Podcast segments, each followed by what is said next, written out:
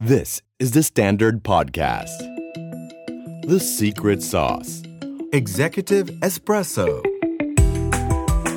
สวัสดีครับ ผมเคนนักครินทร์และนี่คือ The Secret Sauce Executive Espresso สรุปความเคลื่อนไหวในโลกเศรษฐกิจธุรกิจแบบเข้มข้นเหมือนเอสเปรสโซ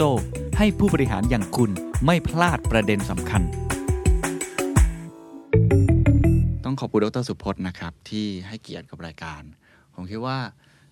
บทบาทของภาครัฐในปัจจุบันตอนนี้ในการขับเคลื่อนประเทศสูงมากขึ้นเรื่อยๆนะครับที่สำคัญที่สุดเราเราเห็นเราเห็นแล้วว่าการที่ประเทศแต่ละประเทศจะเดินหน้าไปได้เนี่ยหัวใจสำคัญอย่างหนึ่งอะคือตัวราชการนะครับและตอนนี้ทุกบริษัทกำลังทานฟอร์มตัวเองในเชิงเอกชน แต่รัฐบาลเองผมทราบมาว่าหลาย ๆ ประเทศก็กำลังทานฟอร์มปรับเพื่อรับใช้ประชาชนให้ดีขึ้นด้วย หรือเพื่อสามารถที่จะเป็นคนที่ขับเคลื่อนรัฐบาลมองไปในข้างหน้าที่เข้าสู่ยุคดิจิทัล ทรานส์ฟอร์เมชันต่างๆนะแต่ทีนี้ต้องถามก่อนว่า คือหน่วยงาน DGA เนี่ยเราก็อาจจะไม่ได้คุ้นชื่อมากนักนะครับ แต่เรารู้แหละว่ารัฐบาลกำลังทำสิ่งนี้อยู่กำลังพัฒนาให้เป็นรัฐบาลดิจิทัลให้ได้นะครับทีนี้ผมอยากทราบก่อนว่า ในมุมมองของดรสุพจน์เนี่ยปัญหาที่เกิดขึ้น หรือโจทย์ใหญ่นะครับสาเหตุที่เราจะต้องเปลี่ยนตัวเองไปเป็นรัฐบาลดิจิทัลเนี่ยมันคืออะไรอะ ครับก็ขอบคุณคุณเคนนะครับที่เอ่อเชิญมานะครับ เราได้มาพูดคุยกันเรื่องของการขับเคลื่อนให้ไปสู่การเป็นรัฐบาลดิจิทัลนะครับ จริง ๆ หลักคิดง่ายนิดเดียวนะครับ ตอนที่ผมมาเริ่มรับงานที่เนี่ยก็คุยกันเลยว่า โลกเปลี่ยนเนาะอืมเพราะส่วนสำคัญตอนเนี้ยคือเรื่องของเทคโนโลยีที่มันทำให้เอ่อสภาพแวดล้อมทั้งหมดนะครับ มันเปลี่ยนไป พอเทคโนโลยีมันเปลี่ยนเร็วนะครับเอ่อ วิถีชีวิตของผู้คนก็เปลี่ยนนะครับแล้วก็ที่สำคัญคือโลกของธุรกิจเนี่ยก็จะค่อนข้างปรับตัวได้เร็ว เขาก็จะพยายามปรับตัวว่าทำไงถึงจะตอบรับกับคนรุ่นใหม่นะครับที่ต้องการบริโภคสินค้าต่างๆเนี่ยหรือบริการต่างๆเป็นยังไงบ้างนะครับซึ่งก็ค่อนข้างจะปรับตัวได้เร็วครับนะนั่นคือธรรมชาติของภาคธุรกิจอืมคำถามที่ตามมาคือว่าแล้วภาครัฐล่ะนะครับซึ่งถือว่าเป็นหัวใจสำคัญหนึ่งของประเทศนะครับ ถ้า โลกเปลี่ยนแล้วนะครับเอกชนเปลี่ยนแล้ว แต่ถ้าภาครัฐไม่ปรับเปลี่ยนก็กลายเป็นว่าภาครัฐเนี่ยจะกลายเป็นอุปสรรคนะครับของการพัฒนา ไม่ว่าจะเป็นเรื่องของประเทศ หรือว่าเอ่อการยกระดับชีวิตความเป็นอยู่ของประชาชน เป็นตรงเนี้ยก็เลยเป็นที่มาว่าทำไมภาครัฐนะครับ จะต้องรีบปรับตัวเองนะครับ โดยการนำเทคโนโลยีที่เกี่ยวข้องเรื่องของดิจิทัลเนี่ยมาทำให้บริการของภาครัฐนะครับ หรือว่าภารกิจของภาครัฐเนี่ยมีประสิทธิภาพมากขึ้นนะครับทำแล้วก็ตอบโจทย์ประชาชนมากขึ้นครับอันนี้คือสาเหตุสำคัญเลยครับว่าทำไมเราจะต้องเร่งดำเนินการในเรื่องนี้อืมนะครับผมทราบมาว่าก่อนหน้านี้ก่อนที่จะเป็นหน่วยงานที่ชื่อว่าสำนักงานพัฒนารัฐบาลดิจิทัลหรือ DGA มันผ่านกระบวนการการเปลี่ยนแปลง หน่วยงานนี้มาเหมือนกัน เมื่อกี้เราคุยกันนอกรอบว่าอ่าเราตัวสพจน์เปรียบเทียบว่าเหมือนกับตอนแรกเนี่ยอาจจะเป็นแผนกไอทีก่อน แล้วตอนนี้เริ่มมาเป็น CTO แล้วก็คือครับ Chief Transformation Officer เลยเล่าให้ฟังนิดนึงว่ากระบวนการในการเปลี่ยนผ่านเหล่านี้มันถึงจุดนี้ได้ยังไง แล้วบทบาทของ DGA ตอนนี้ทำอะไรบางคนอาจจะยังไม่รู้จักครับครับก็ DGA นะครับเดิมเป็นหน่วยงานที่เรียกว่าเอ่อดูแลทางด้านไอทีมาก่อนนะครับสมัยก่อนเป็นสำนักงานรัฐบาลอิเล็กทรอนิกส์นะครับอืมซึ่งก่อนหน้านั้นก็จะเป็นหน่วยงานที่ดูแล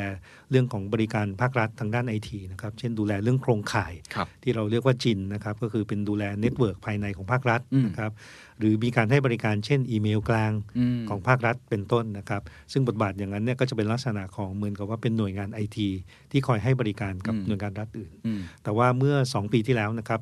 ที่ในปี 2562 เนี่ยเราก็มีการปรับเปลี่ยนนะครับว่าจาก EGA นะครับเราก็ปรับเปลี่ยนมาเป็น DGA นะครับโดยความมุ่งหมายก็คือว่าเอออยากให้ DGA เนี่ยเป็นหน่วยงานที่สนับสนุนนะครับการเปลี่ยนผ่านของรัฐบาลเนี่ยจากปัจจุบันนะครับให้กลายเป็นรัฐบาลดิจิทัลอืมนะครับซึ่งมันก็มีกฎหมายอีกฉบับหนึ่งนะครับคือพรบ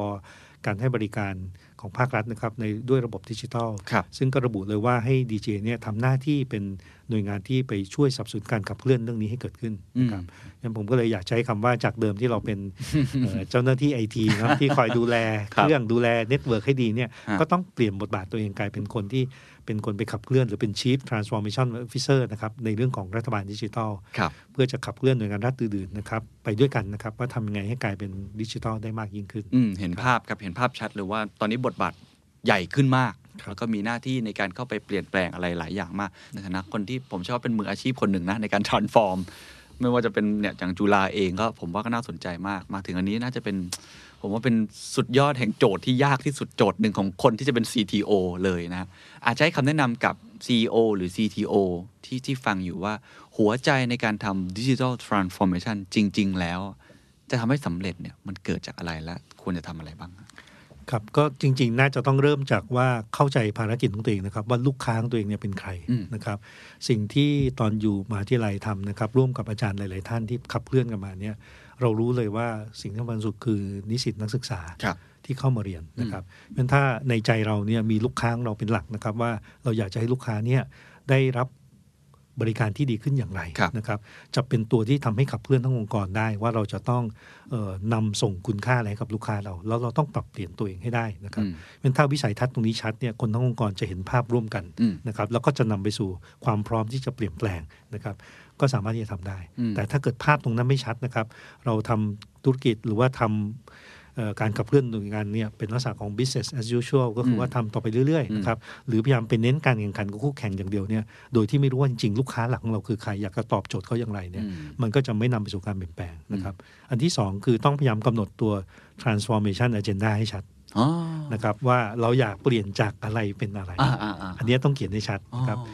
ว่าจากอันนี้ต้องกลายเป็นอะไร ถ้าสื่อสารตรงนั้นออกไปยังคนในองค์กรได้ ก็จะเห็นภาพว่านี่คือจุดที่เราต้องปรับเปลี่ยนเพราะมิงั้นมันก็จะทำไปเรื่อยๆ ไม่รู้ว่าอยากเปลี่ยนเป็นอะไร ใช่ครับ เพราะว่าวิสัยทัศน์ถ้ามันลอยคนก็จะไม่เห็นว่าการอืมเปลี่ยนแปลงคืออะไร แต่ว่าสำคัญคือต้องบอกว่าจากอันนี้ให้เป็นอะไรโอ้กำหนดมาให้ได้ 4 หรือ 5 ด้านนะครับโอ้ที่เป็นตัวอ g e n d a สำคัญภายในช่วง2อสปีอ่าทุกคนก็จะรู้ว่าเราต้องปรับเปลี่ยนอะไรอืมแล้วเราสื่อสารว่าทำไมต้องปรับเปลี่ยนอืมนะครับหลังจากนั้นก็จะนำไปสู่เรื่องของคนแล้วอืมเราก็สามารถจะดำเนินการต่อได้ แต่ทีนี้อยากให้ลองให้ลองเปรียบเทียบสมมุติว่าถ้าเราเป็นหน่วยงานเอกชนนะครับจากตอนแรกเป็นหน่วย support เขาเป็นไอทีพอเป็น CTO เนี่ยเขาต้องเห็นภาพใหญ่ก่อน ว่าตอนเนี้ยเราอยู่ตรงไหนครับถูกไหมมีตรงไหนบ้างที่เราปรับไปแล้วบ้าง ตรงไหนยังไม่ปรับครับ แล้วเราจะไปที่ไหนถูกไหมเราต้องมีเป้าหมาย แล้วก็มีกลยุทธ์ ตอนนี้เป็นยังไงบ้างครับฝั่งรัฐบาลเนี่ยมันมี mapping ตรงเนี้ยเป็นยังไงบ้างเล่าให้ฟังนิดนึง เราเปลี่ยนมาเยอะระดับหนึ่งแล้วใช่ไหม หรือว่าจริง ๆ แล้วยังถือว่า stage นี้ early stage มาก ๆ แล้ว เป้าหมายแผนในอนาคต คืออะไรจะเปลี่ยนอะไรทั้งหมด แล้วก็กลยุทธ์ที่จะไปถึงจุดนั้น อาจจะลองเล่าเป็นภาพภาพใหญ่นิดนึงครับได้ครับ ก็ในเรื่องของสถานะการเปลี่ยนแปลงนะครับของการไปสู่การเป็นรัฐบาลดิจิทัลนะครับ จริง ๆ มันจะมีเอ่อดัชนีชี้วัดความพร้อมของความเป็นรัฐบาลดิจิทัลที่เป็นอืมสากลอยู่อันหนึ่งนะครับเอ่อซึ่งเขาก็จะดูว่าระดับของการพัฒนารัฐบาลดิจิทัลเขาจะแบ่งเป็น 5 ระดับด้วยกันนะครับ ระดับแรกก็คือเป็นลักษณะของ e-government ก็คือว่าเริ่มเอาบริการ ทางด้านอิเล็กทรอนิกส์นะครับเข้ามาใช้ในกระบวนการของงานภาครัฐครับนะครับระดับที่ 2 ก็เป็นเน้นเรื่องของการทำเรื่องข้อมูลเปิดอืมนะครับว่าทำไงให้ข้อมูลเนี้ยมันสามารถจะเอามาใช้ประโยชน์ได้นะคครัรับบแล้วก็ให้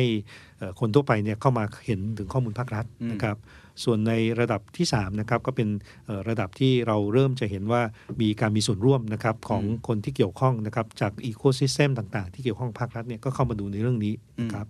แล้วก็ในระดับทีสี่ 4 กับ 5 ก็จะเป็นเรื่องของการที่เราทำให้เป็นบริการที่มันมีความเป็น fully digital อืมนะครับก็คือว่าเป็น end to end service นะครับที่เป็นอิเล็กทรอนิกส์ทั้งหมดนะครับแล้วก็ท้ายที่สุดในระดับที่5เนี่ยเป็นระดับที่ว่าเป็น smart service โอ้โเก็คือว่ามันสามารถจะ personalize หรือว่าสามารถที่จะให้บริการที่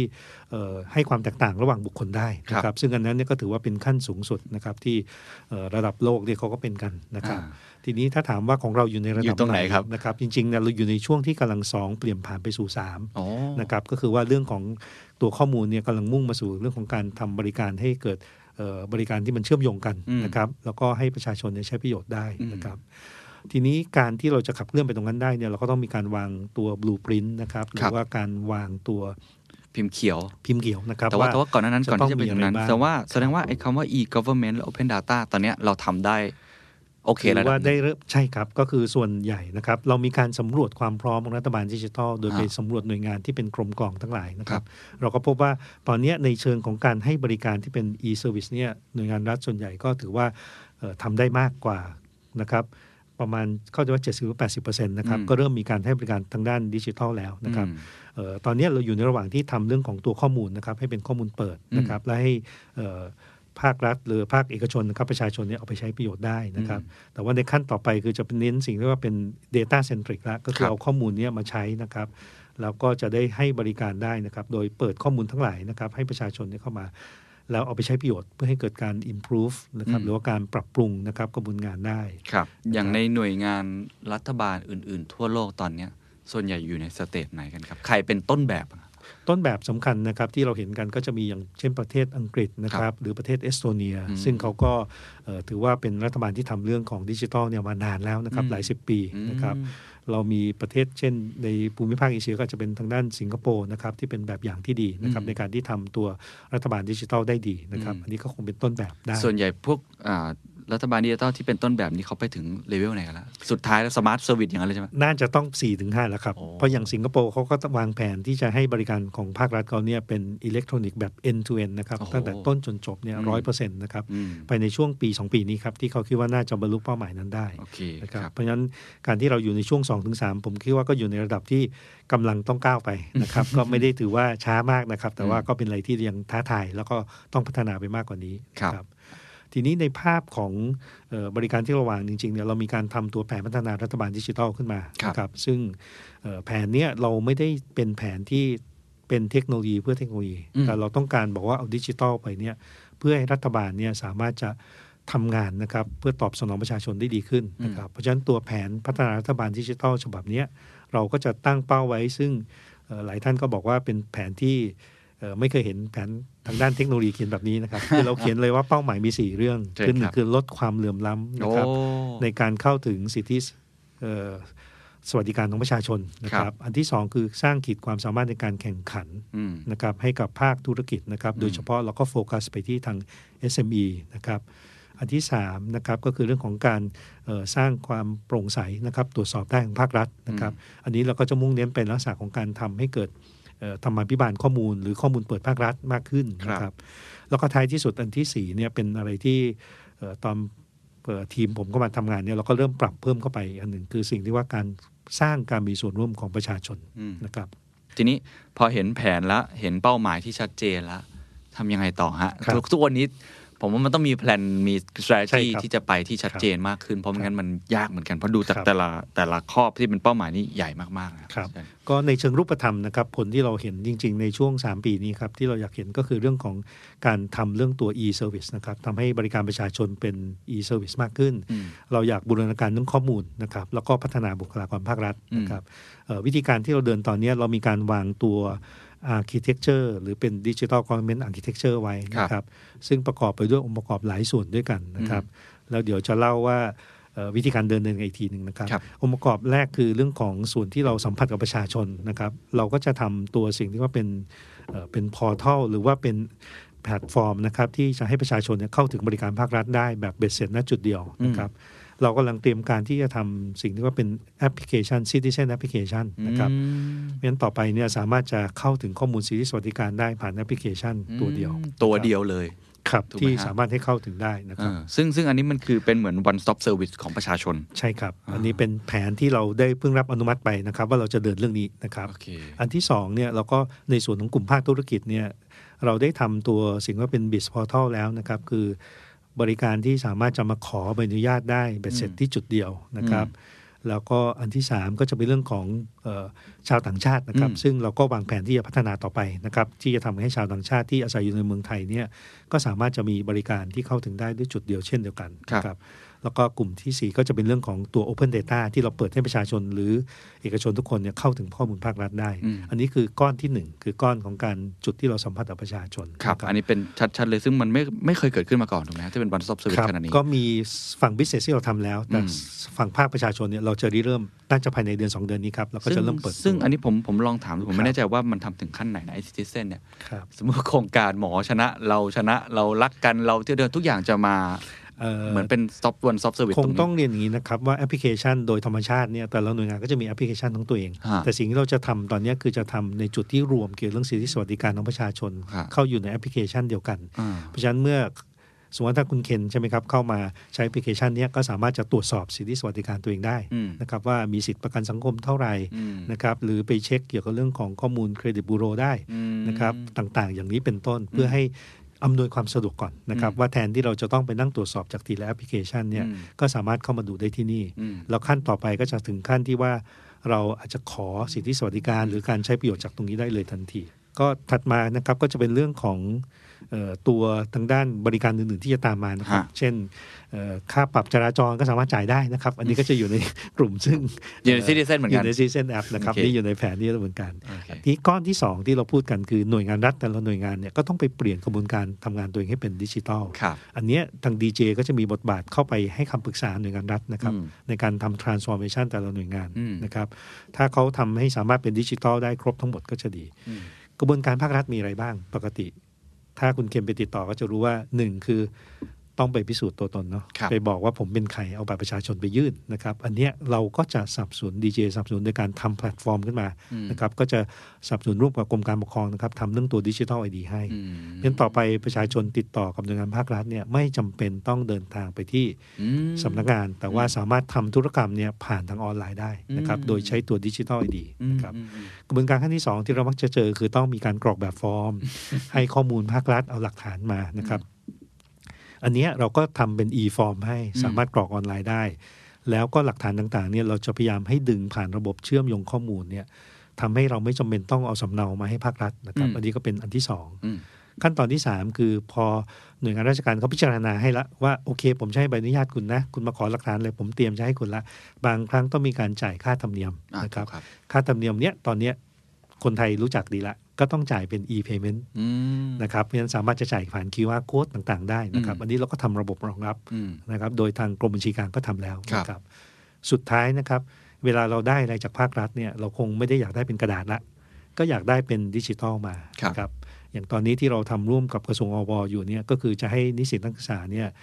ต่อไปในปี 63 ที่จบกันเนี่ยนะครับที่จะจบในสองสาเดือนข้างหน้าเนี่ย เขาจะได้เป็นดิจิทัลทรานสคริปต์อืมงั้นเขาสามารถจะได้ดิจิทัลทรานสคริปต์แล้วเนี่ยส่งไปสมัครงานนะครับอืมหรือไปเรียนต่อเมืองนอกเนี่ยสามารถใช้แบบนั้นได้เลยอืมนะครับเพราะฉะนั้นกระบวนการเนี้คือสิ่งที่เราต้องไปทำงานร่วมกับหน่วยงานครับว่าคุณต้องปรับเปลี่ยนนะ อย่างน้อยขอให้มี4ี่ห้าขั้นตอนเนี้ยอืมถ้ามีองค์ประกอบตรงนี้ครบนะครับประชาชนก็จะได้รับความสะดวกในการให้บริการอืมครับครับ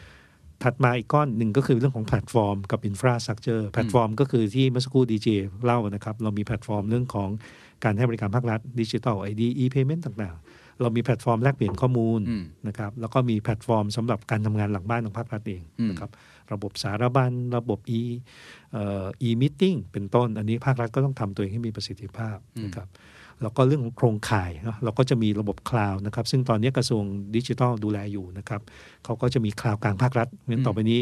ทุกหน่วยงานไม่ใช่ว่าต้องไปซื้อเซิร์ฟเวอร์ เพื่อจะมานั่งทำแอปพลิเคชันเองไม่จำเป็นละอืมเดี๋ยวนี้นโยบายของภาครัฐคือให้เป็น cloud first policy ก็เป็น C เหมือน CDP Central Data Platform ที่ทุกคนสามารถดึงได้ ใช่ทั้งหมดครับ ก็ให้ไปอยู่บนคลาวด์ซะนะครับ ก็สามารถแลกเปลี่ยนข้อมูลได้อืมนะครับ อีกก้อนหนึ่งก็จะเป็นเรื่องของพัฒนาบุคลากรภาครัฐซึ่งสำคัญมาก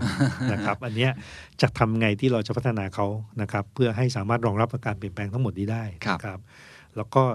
ด้านข้างบนก็จะเป็นเรื่องของการข้อมูลมาใช้ประโยชน์นะครับ เป็นเรื่องของการที่เราทำ Data Analytics นะครับเอาไปใช้ประโยชน์ แล้วก็ด้านขวามืออีกอันหนึ่งที่เรามีก้อนนี้คือเรื่องของการสร้างนวัตกรรมบริการภาครัฐใหม่อืมๆตอนเนี้ยเราก็มีการตั้งศูนย์ที่เรียกว่าเป็น AI Government Center นะครับอืมเราจะเอาระบบแชทบอทกลางที่เป็นแพลตฟอร์มเนี่ยให้หน่วยงานรัฐเนี่ยสามารถใช้ได้ครับเขาจะได้ไม่ต้อง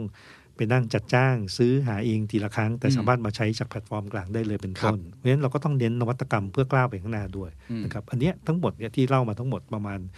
ห้าหกก้อนเนี่ยก็คือเรื่องของภาพ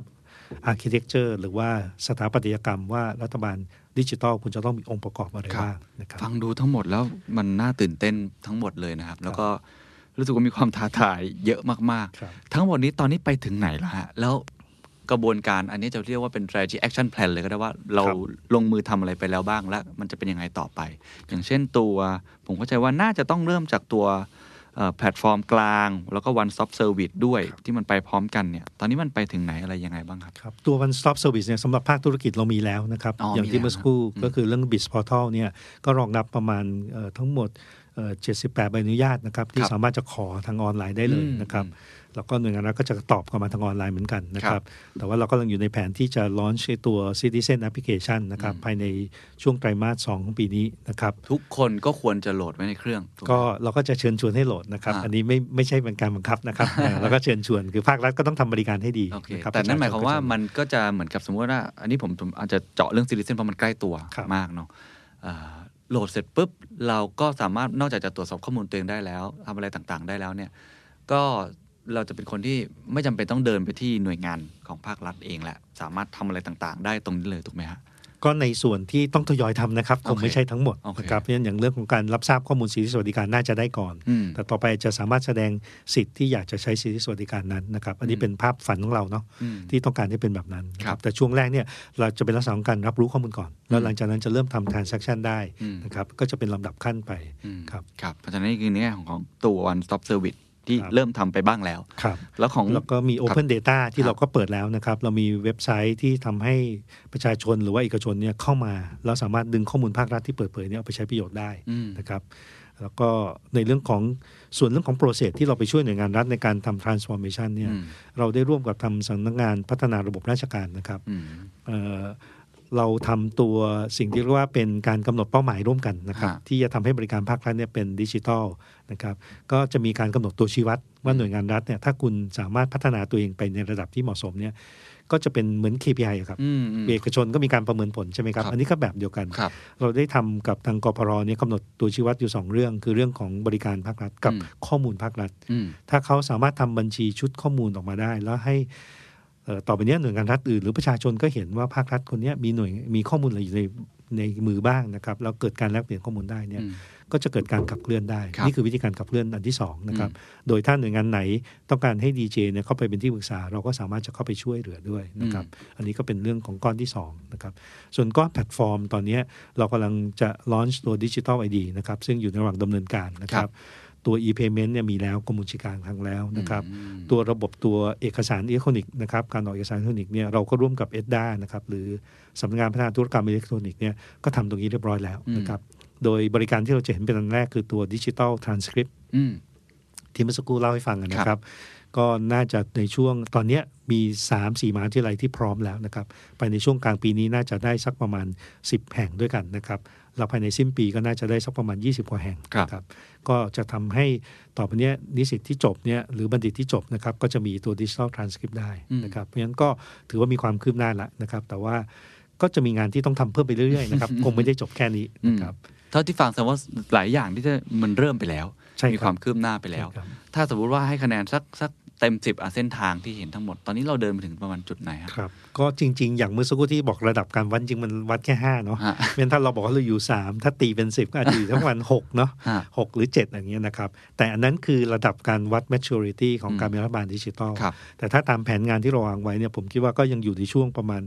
60-70%นะครับอืมที่เราต้องขับเคลื่อนจนสิ้นแผนเนี่ยก็ต้องคาดหวังให้ได้อย่างน้อย 90%นครับะครับงั้นก็มีเวลาประมาณปีครึ่งอืมนะครับที่เราอยากเห็นตรงนี้ขึ้นมาครับทั้งหมดที่เล่ามาตอนนี้เนี่ย อะไรคือความยากที่สุดครับ เพราะนี่คือคือในแง่ของสิ่งที่ทำมาแล้วครับบางอันสำเร็จไปแล้วด้วยครับนะครับแต่ว่าก็ยังมีความท้าทายอีกเยอะมาก ๆ เลย อะไรคือปัญหาใหญ่สุดความท้าทายที่ครับกำลังจะต้องฝ่าฟันนะครับการ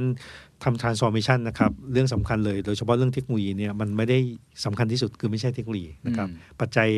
ที่เขาพูดกันเสมอนะครับ คนที่อยู่ในแวดวงเรื่องของไอทีหรือว่าดิจิทัลก็จะรู้ดีว่ามันจะมี 3 เรื่องก็คือมี people process แล้วก็เทคโนโลยีครับก็คือเรื่องของคนกระบวนการแล้วก็เทคโนโลยีนะครับ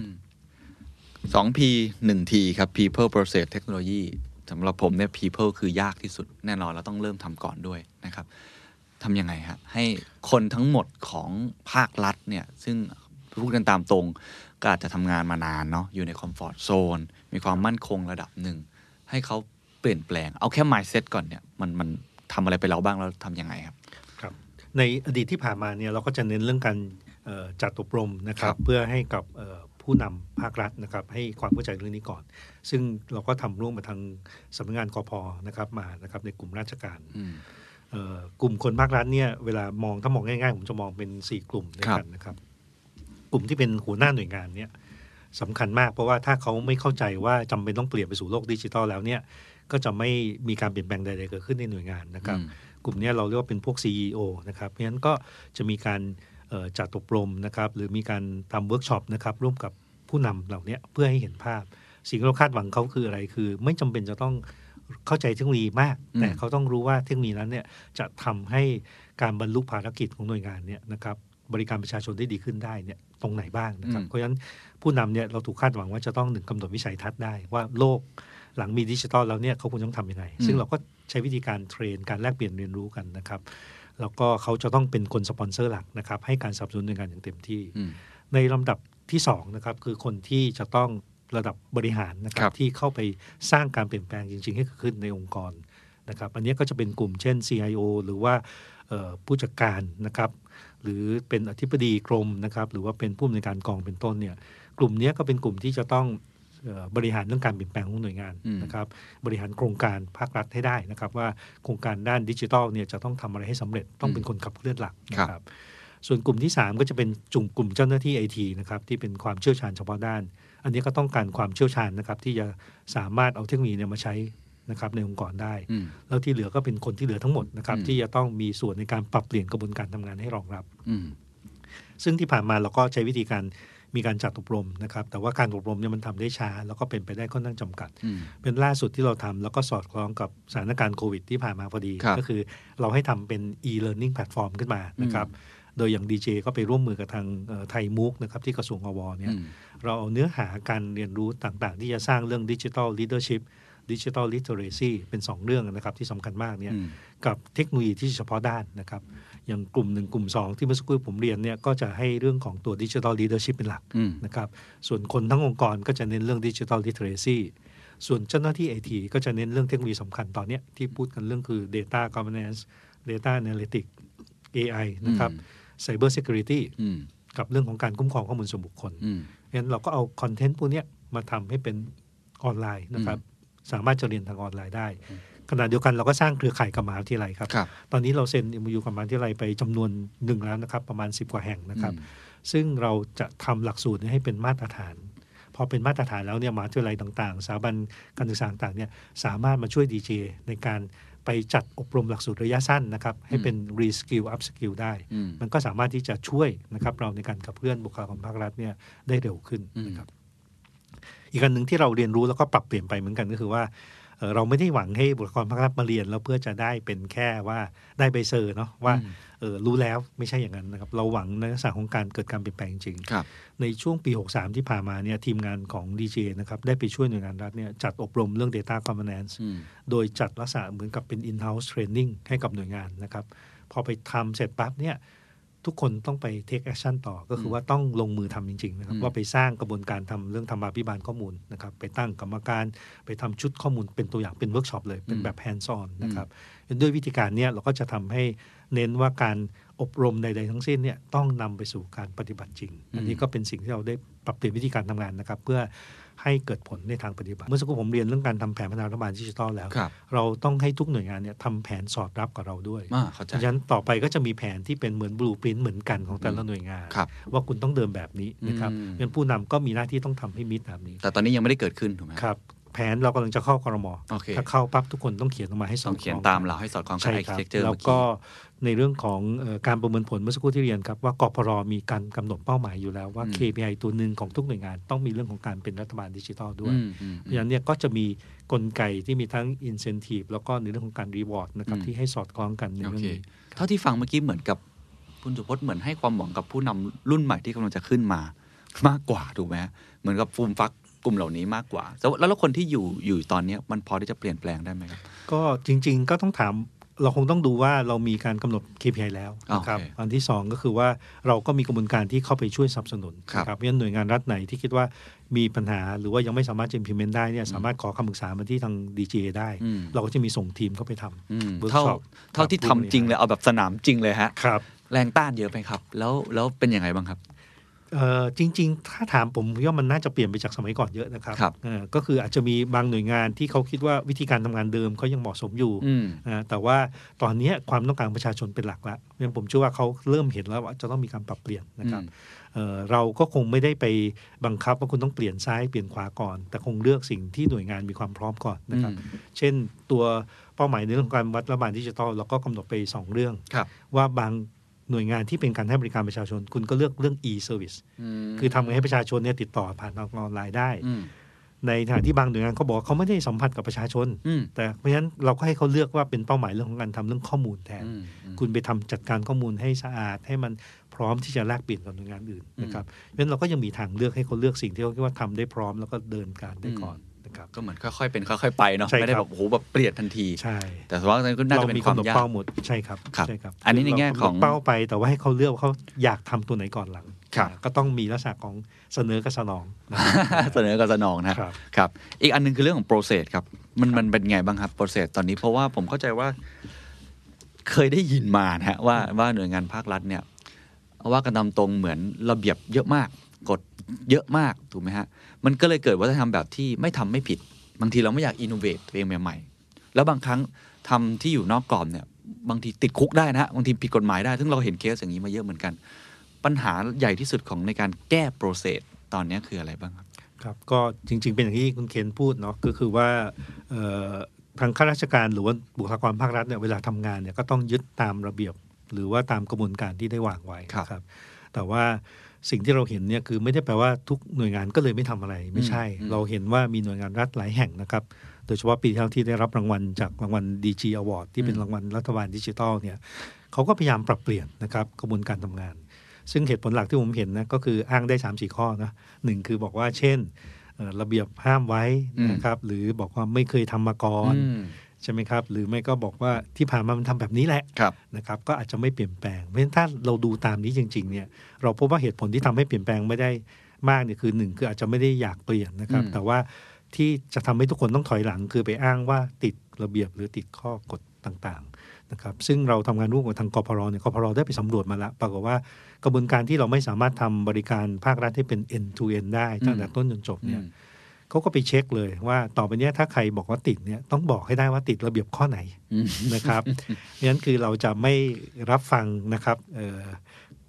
คำอธิบายแค่ว่าบอกว่าติดทำไม่ได้นะครับอืมเข้าคือใจแล้วทำไม่ได้เพราะอยากทำทำไม่ได้เพราะไม่เคยทำฮะทำไม่ได้เพราะว่ายังไม่เคยลอง หรือว่าทำไม่ได้เพราะติดระเบียบ ถ้าคุณอ้างว่าติดระเบียบเมื่อไหร่ ต้องบอกให้ได้ว่าติดข้อไหนอย่างไร แล้วพอเราเข้าไปไล่ดูเนี่ยทางกพรก็พบว่า เอ่อเอาเข้าจริงแล้วเนี่ยหลายอันเนี่ยเป็นการติดระเบียบภายในอืมซึ่งคุณสามารถจะแก้ได้ด้วยหัวหน้าหน่วยงานอืมที่ต้องไปแก้ขนาดระดับพรบต้องไปเข้าสภาเนี่ยกลายเป็นมีจำนวนไม่มากอ๋อนะครับเพราะฉะนั้นจงมีเนี่ยอำนาจอยู่แล้วระดับหนึ่งอืมใช่ครับ บางเรื่องก็จบที่กฎกระทรวง บางเรื่องก็ไปจบเนี่ยเพราะฉะนั้นเขาก็สามารถระบุมาได้ว่ามีกฎหมายกี่ฉบับที่ต้องไปแก้ระดับพรบอืมแล้วตอนเนี้ยเอ่อก็มีความเอ่อริเริ่มนะครับจากทางคณะกรรมการปฏิรูปกฎหมายนะครับ มีทางด้านคณะเอ่อกรรมการกฤษฎีกานะครับ ก็ได้ทำพยายามที่จะร่างกฎหมายกลาง เกี่ยวกับเรื่องของรัฐบาลดิจิทัลเนี่ยเพิ่มเติมนะครับอืมเพื่อให้สามารถการแก้ระเบียบต่างๆเนี่ยทำได้โดยง่ายนะครับอืมเพราะฉะนั้นเราก็สามารถจะอ้างไอ้ตัวกฎหมายใหม่นี้ได้ในการอืมทำงาน เพราะฉะนั้นก็ต้องเรียนว่าเอ่อเราก็ต้องทำความเข้าใจว่าจริง ๆ คุณทำได้นะ เรามีพรบธุรกรรมอิเล็กทรอนิกส์พรบรัฐบาลดิจิทัลให้ทำได้อืมเป็นเรื่องที่เราต้องไปสร้างความเข้าใจ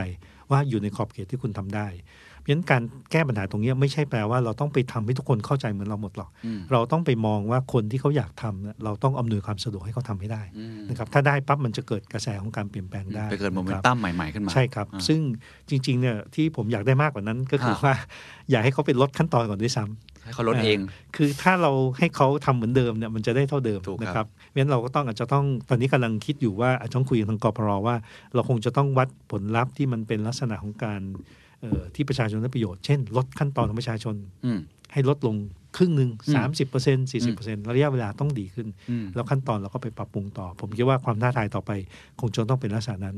เพราะมิฉะนั้นที่ผ่านมาเราวัดแต่ว่าคุณเอาดิจิทัลมาใช้หรือยังถูกครับ แต่ผลลัพธ์จริงๆที่เกิดขึ้นกับประชาชนคือว่าเขาได้ความสะดวกขึ้นไหมอืมนะครับอันนั้นเนี่ยเป็นสิ่งที่เราต่อไปต้องโฟกัสครับถ้าเป็นอย่างเงี้ยเขาต้องไปวางแผนเรื่องกระบวนการใหม่อืมนะครับ ถ้าติดกฎระเบียบก็ต้องไปแก้ไขอืมนะครับ แล้วสุดท้ายอีกอันหนึ่งในเรื่องของกระบวนการที่ผมว่าเป็น strategy สำคัญคือ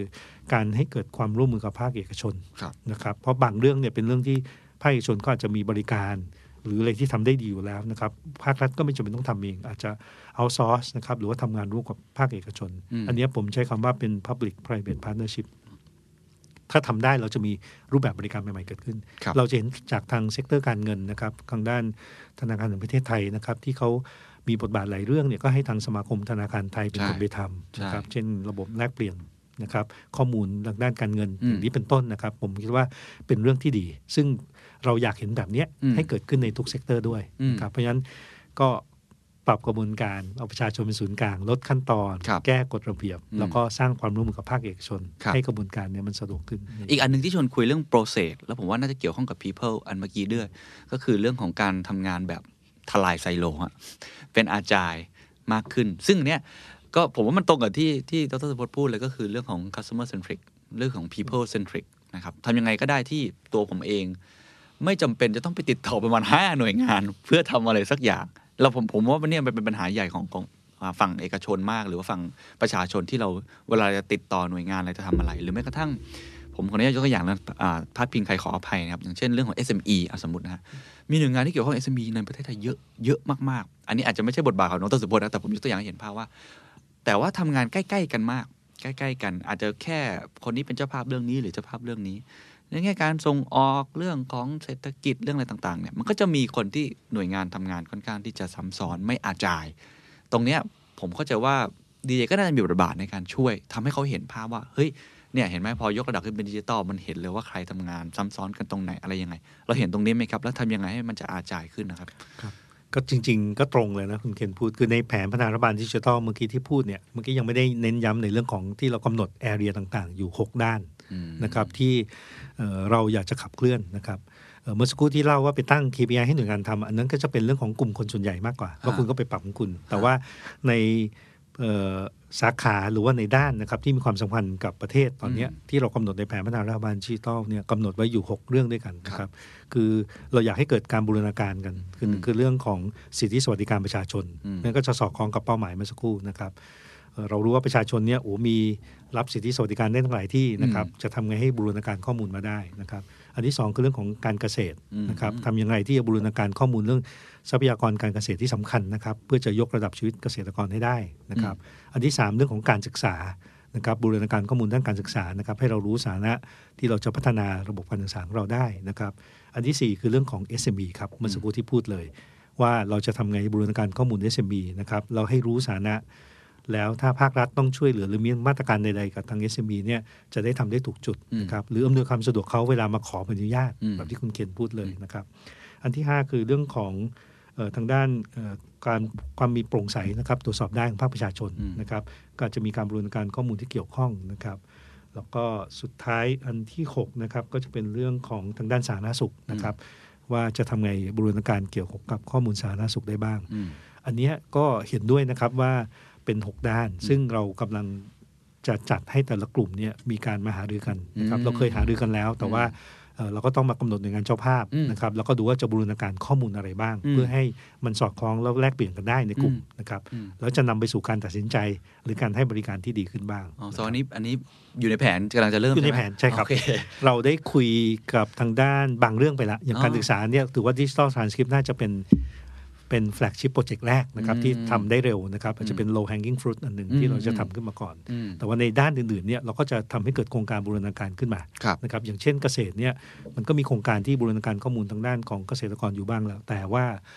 อันเนี้ยเราก็ต้องไปดูว่ามีหน่วยงานไหนที่เกี่ยวข้องบ้างนะครับใช่ก็จะต้องไปส่งเสริมให้มันเกิดการแลกเปลี่ยนกันจริง ๆ อันนี้ความยากที่สุดคืออะไรครับในมุมมองของยากที่สุดก็คือว่าอย่างที่คุณเคนพูดคือมี อาจจะมีเจ้าภาพและข้อมูลอยู่กระจัดกระจายนะครับ แต่ว่าที่เราทำมาแล้วนะครับคือเรื่องของข้อมูลทรัพยากรน้ำนะครับอืมซึ่งเรามี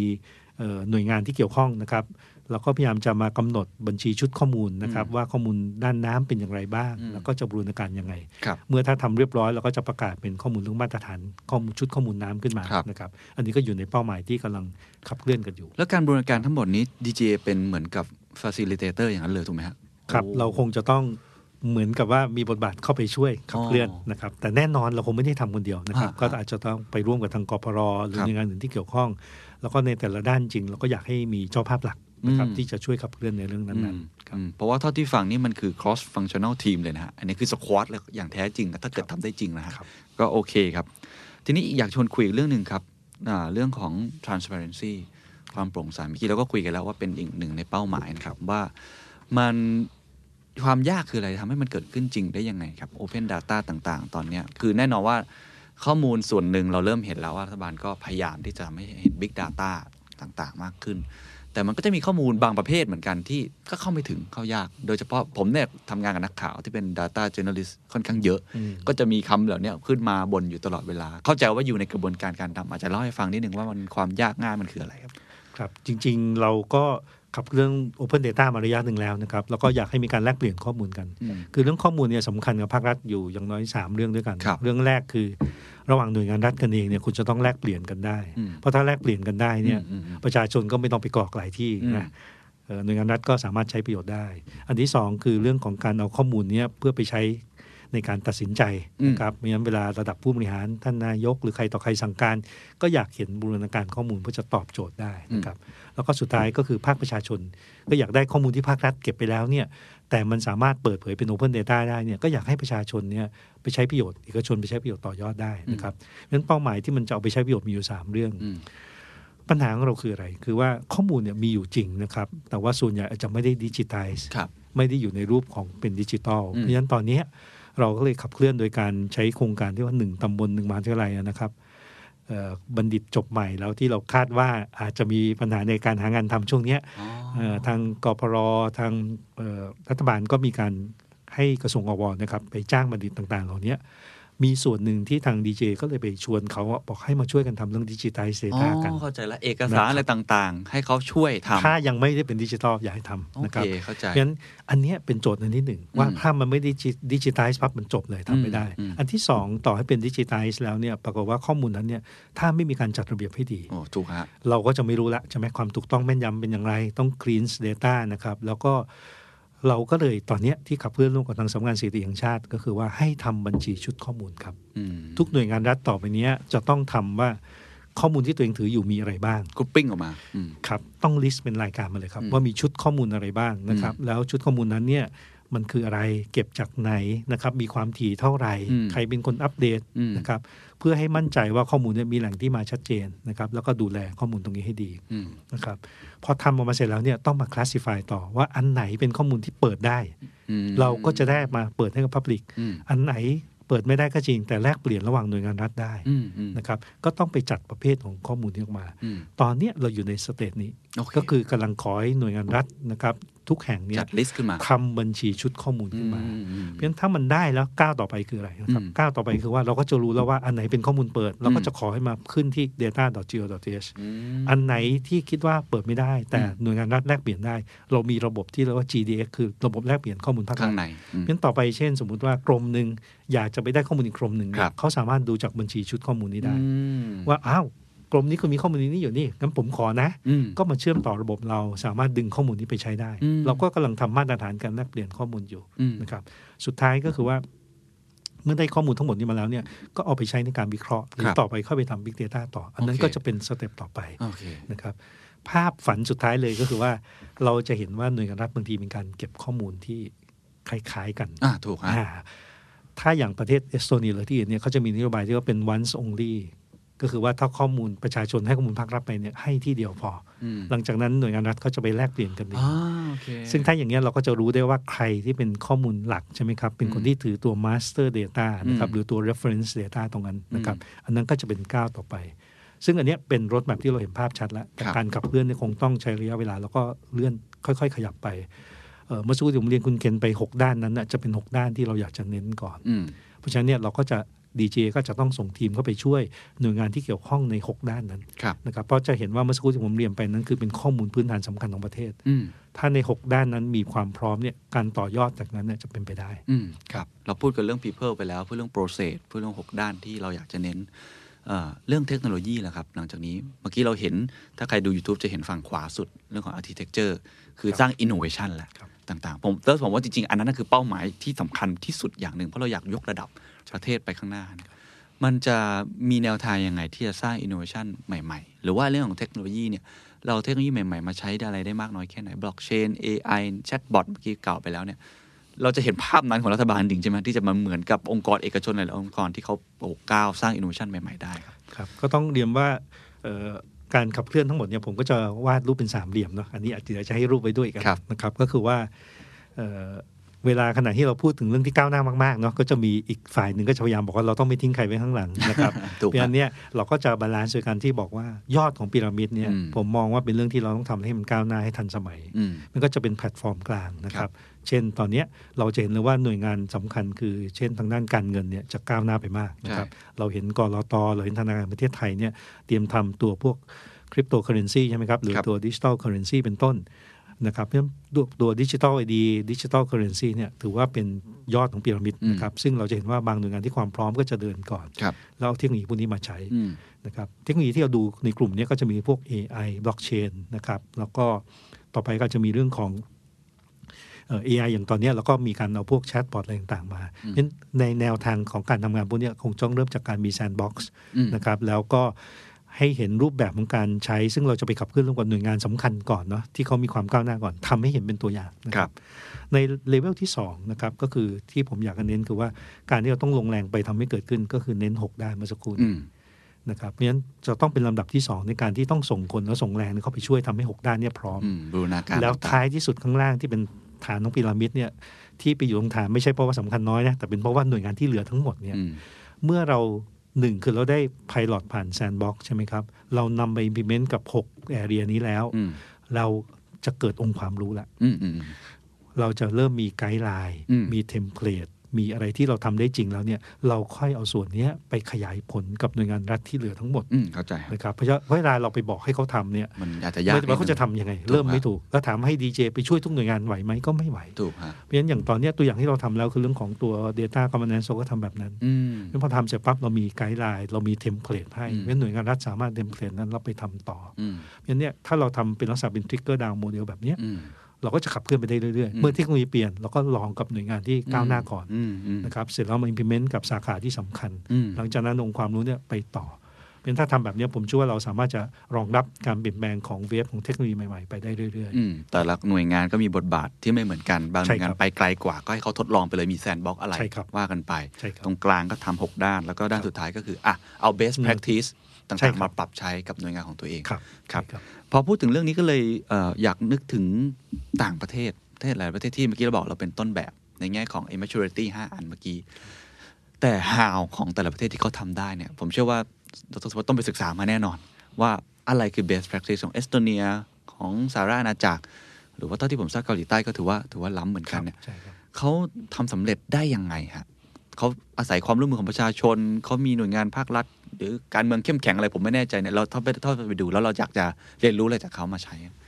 ก็จริง ๆ คงเป็นเรื่องของตัว leadership นะครับอืมแล้วก็เรื่องของการทำมาตรฐานกลางให้เกิดการแลกเปลี่ยนข้อมูลนะครับอืมแล้วก็เรื่องของบุคลากรอืมผมคิดว่าน่าจะเป็นปัจจัยสำคัญนะครับ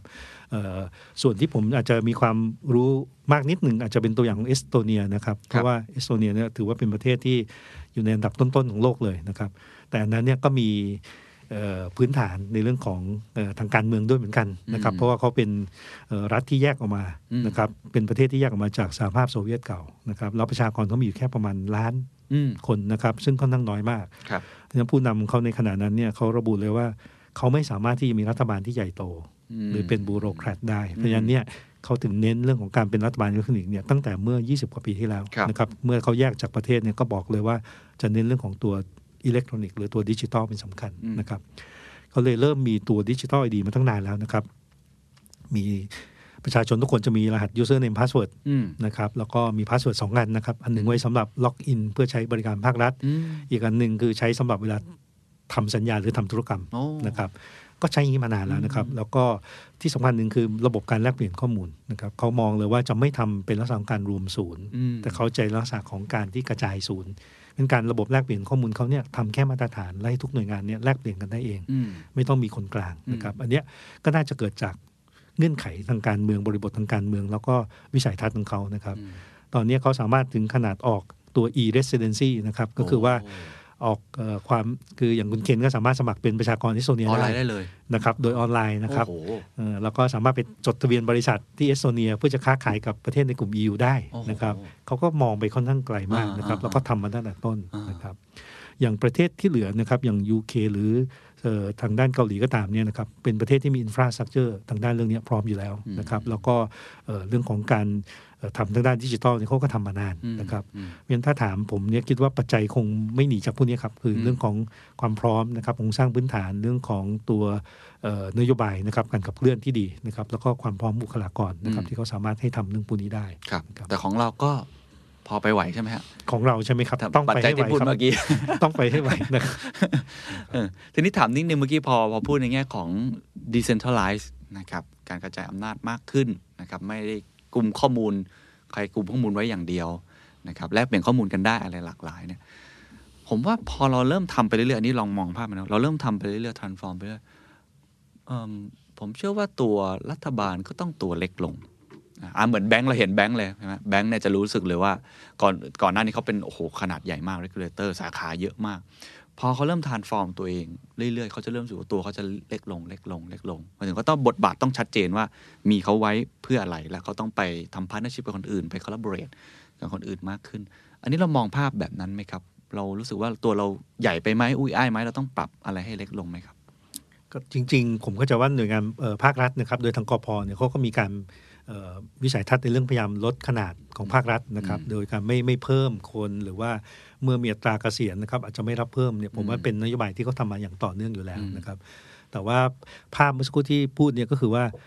ภาครัฐต่อไปต้องอาจายเนอะอืมมีความคล่องตัวอืมผมคิดว่าคล่องตัวและปรับเปลี่ยนไปตามสถานการณ์ได้ดีขึ้นอืมอันเนี้ยเป็นเป็นสิ่งที่ผมคิดว่า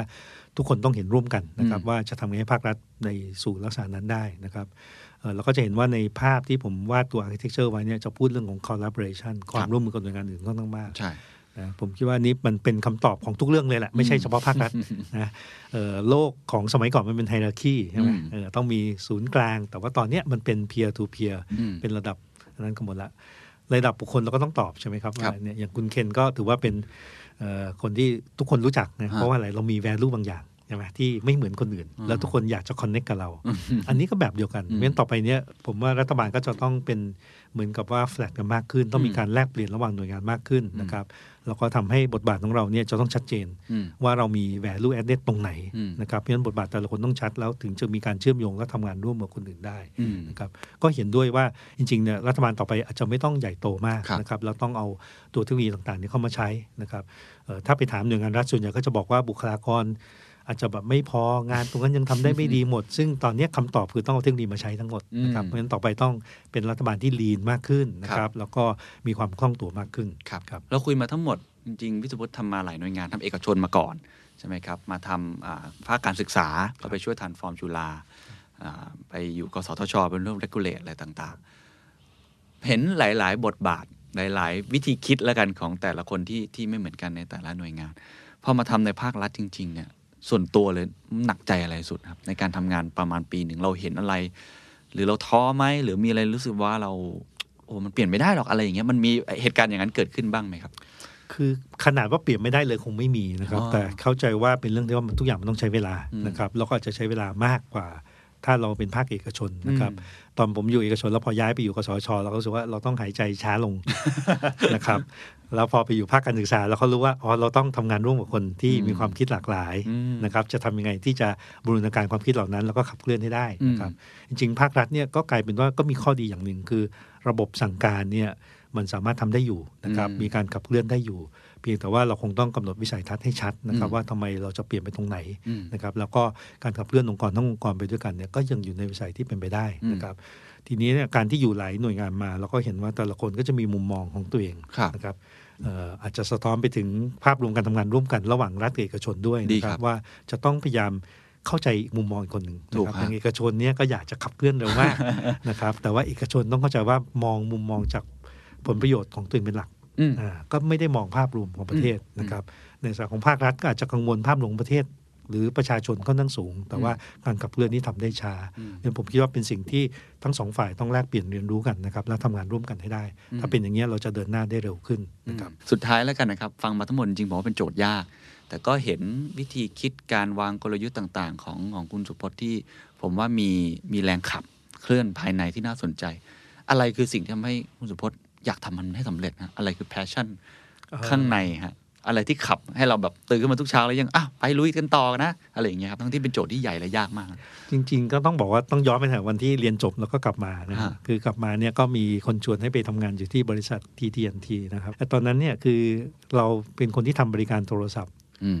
สำหรับภูมิภาคครับนะครับ ก็คือไม่รวมกรุงเทพอืมนะครับพอเข้ามาทำงานไม่กี่วันเนี่ยก็ถูกเอ่อเรียกว่าส่งเนาะให้ไปติดตามนะครับเอ่อ ลงไปในพื้นที่ต่างครับๆนะครับก็ตลอดเวลาที่อยู่บริษัทนั้นเนี่ยก็เดินทางมาครบ76จังหวัดเนาะอืมเอ่อก็จะเห็นเลยว่าในภูมิภาคเนี่ยเมื่อมีเทคโนโลยีเข้าไปนะครับ มันเปลี่ยนแปลงชีวิตผู้คนอืมนะครับ มันช่วยให้เอ่อเศรษฐกิจนั้นก็เติบโตขึ้นนะครับ แล้วกลายว่าเป็นโอกาสจ้างงานนะครับ ของวิศวกรเก่งๆสมัยก่อนก็กระจุกตัวอยู่แต่กรุงเทพ แต่พอเรา ไปทำงานแบบนั้นเนี่ยเข้าไปพัฒนาท้องถิ่นให้มีบริการสื่อสารโทรคมนาคมที่ดีขึ้นนะครับแล้วคนต่างๆ เหล่านี้ก็สามารถจะว่าจ้างวิศวกรได้ คนที่เรียนจบมหาวิทยาลัยในภูมิภาค ก็ทำงานในภูมิภาคได้อืมจะเห็นเลยว่ามันสร้างการเปลี่ยนแปลง แล้วก็สร้างความเจริญให้กับท้องที่นะครับแล้วก็เทคโนโลยีเนี่ยเป็นสิ่งที่เป็นตอบโจทย์ในการที่เราอยากไปพัฒนาชีวิตคนให้ดีขึ้นอืมผมเรียนทางวิศวกรจริงก็ไม่ได้แปลว่า เราจะเทคโนโลยีเพื่อเทคโนโลยีจ๋าแต่ว่าเราอยากรู้ว่ามันไปทำให้ชีวิตคนเนี่ยดีขึ้นได้อย่างไร ผมคิดว่านี่คือเป็นจุดที่ทำให้เรามี passion ในเรื่องนี้นะครับเพราะฉะนั้นตอนเรียนหนังสือก็มีโอกาสได้เรียนทั้งทางด้านโทรคมนาคมทางด้านไอทีนะครับแล้วพอกลับมาก็ได้มาทำเรื่องนี้นะครับงั้นตอนไปอยู่กสทชเราก็ฝันอยากให้เอาเทคโนโลยีของคนไทยนะครับมาช่วยให้พัฒนา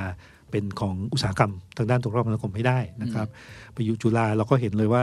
เอาเทคโนโลยีมาให้เด็กรุ่นใหม่ ซึ่งกำลังเป็น digital native แล้วเนี่ยเข้าถึงได้เนี่ยมันทำให้ชีวิตมันดีขึ้นนะครับแล้วก็เป็นตัวที่ทำให้อินดิวให้คนเนี่ยเปลี่ยนแปลง เป็นการที่เราเห็นเอ่อผลสำเร็จต่างๆ ซึ่งไม่ได้เกิดจากเราคนเดียวนะครับ เราร่วมมือคนอื่นแล้วทำให้เกิดขึ้นได้เนี่ยมันทำให้เรารู้สึกว่าเราสามารถสร้างการเปลี่ยนแปลงได้ แล้วก็ส่วนตัวเป็นคนที่ชอบความท้าทายอยู่แล้วนะครับ ก็อาจจะเป็นสาเหตุหนึ่งที่ทำให้เราอย่างลุกขึ้นมา แล้วก็โจทย์ที่เมื่อสักครู่เล่ามาทั้งหมดว่ายากใช่ แต่ผมว่าเราเห็นทางไป เราจะทำไงให้คนทั้งหลายเนี่ยเดินตามเส้นทางที่เราอยากจะขับเคลื่อนตรงนี้ให้สำเร็จ ครับ เป็นกำลังใจให้นะครับ วันนี้ขอบคุณมากนะครับ ครับ ขอบคุณมากครับ